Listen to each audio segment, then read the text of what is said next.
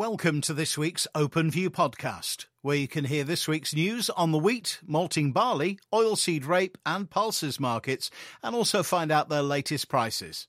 Starting with wheat, where this week's headlines are the macro markets provide headwinds for grain and oilseeds, Russian export quotas rumoured, and US maize yields are mixed. Prices began the week on the back foot, having to contend with risk off headwinds in the macro markets, attention grabbing headlines regarding energy markets, Chinese property company Evergrande's possible debt default, and a rehashed US biofuel mandate story combining to take prices lower. There were also fears that tapering and interest rate rises would figure high on this week's US Federal Reserve meeting, and all of the above sent a shiver down Wall Street. Without going into the detail, it all turned out to be a bit of a damp squib, and the market moved back higher.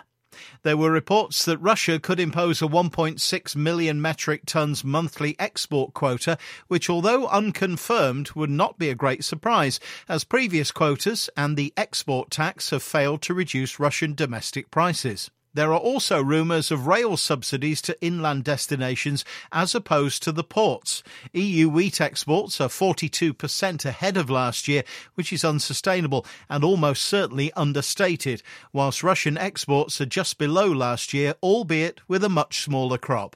Canadian exports will be down 10 million metric tonnes on last year after their poor crop, and with no sign of demand from the major importers slowing, the demand will eventually need to shift elsewhere, with the US the most likely beneficiary.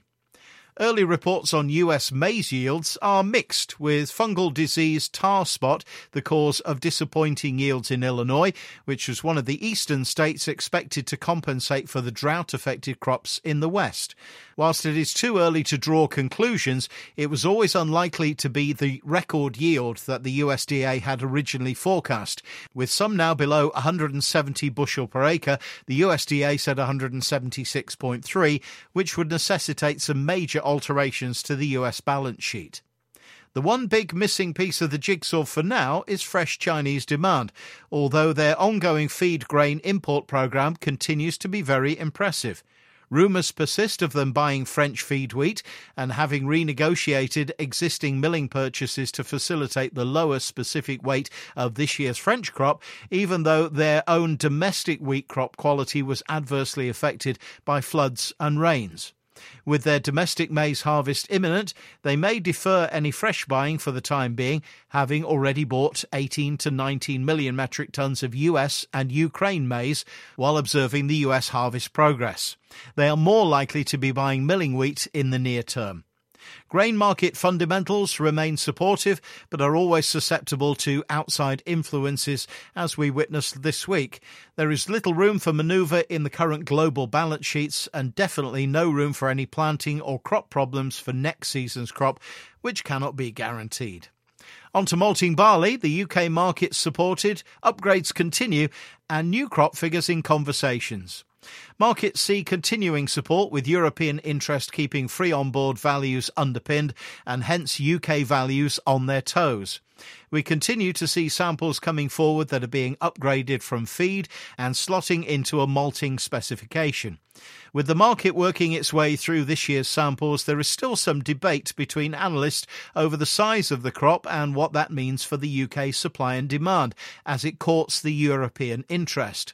News surrounding the temporary closure of the two UK fertiliser manufacturers and the impact this has had on CO2 production has focused on the meat packing industry. However, the beverage industry also faces a shortage, particularly in the bottle and canned beer sectors. Meanwhile, there have been inquiries for crop 2022 spring barley values, so worth checking with your local OpenField farm business manager for these values, along with the latest news and views. On to oilseeds, where this week's headlines are the Matif futures make new contract highs, EU imports are sluggish, and the increase in renewables to support soybeans. Fundamentals remain tight, and this has helped push values higher over the week. Matif futures broke through the 600 euro mark for the first time and has built some support above that level. EU import numbers reflect the tighter availability picture, with current imports standing at 944,000 tonnes versus 1.52 million tonnes this time last year. Further afield, we continue to see harvest progress in Canada without any improvement to the crop outlook there. China has been back to the US for additional soybeans following on from the cancellations and the backfilling purchases of Brazilian beans last week. Further development this week in the biofuel debate in the US, with the USDA's chief economist commenting on the expansion of the renewable energy demand there and what that means for soy oil demand and hence soybeans. This at a time when forecast yields are being challenged, with the USDA forecast yield of 50.6 bushels per acre uh, looking to be at the top end of what materialises and pulses, starting with beans, where the market remains the same as last week, continuing to see parcels coming forward at pace, with many unable to condition them to contract specifications and hence needing specific homes for movement. These are being rapidly filled. Consumers are concentrating on the spot positions on the basis that now harvest is well underway, with some variable yields being reported. The volume of product coming forward will weigh on values in the deferred positions. And for peas, again, harvest is well underway with samples reflecting some good quality is available for the market. And finally, the grain and pulses price indicator, starting with feed wheat for September, where prices are available on application. November, 185 to 191 pounds. Feed barley, September, again price available on application. November, 175 to 181. Oilseed rape for September, 500 to 510 x, and for November, 510 to 520 x.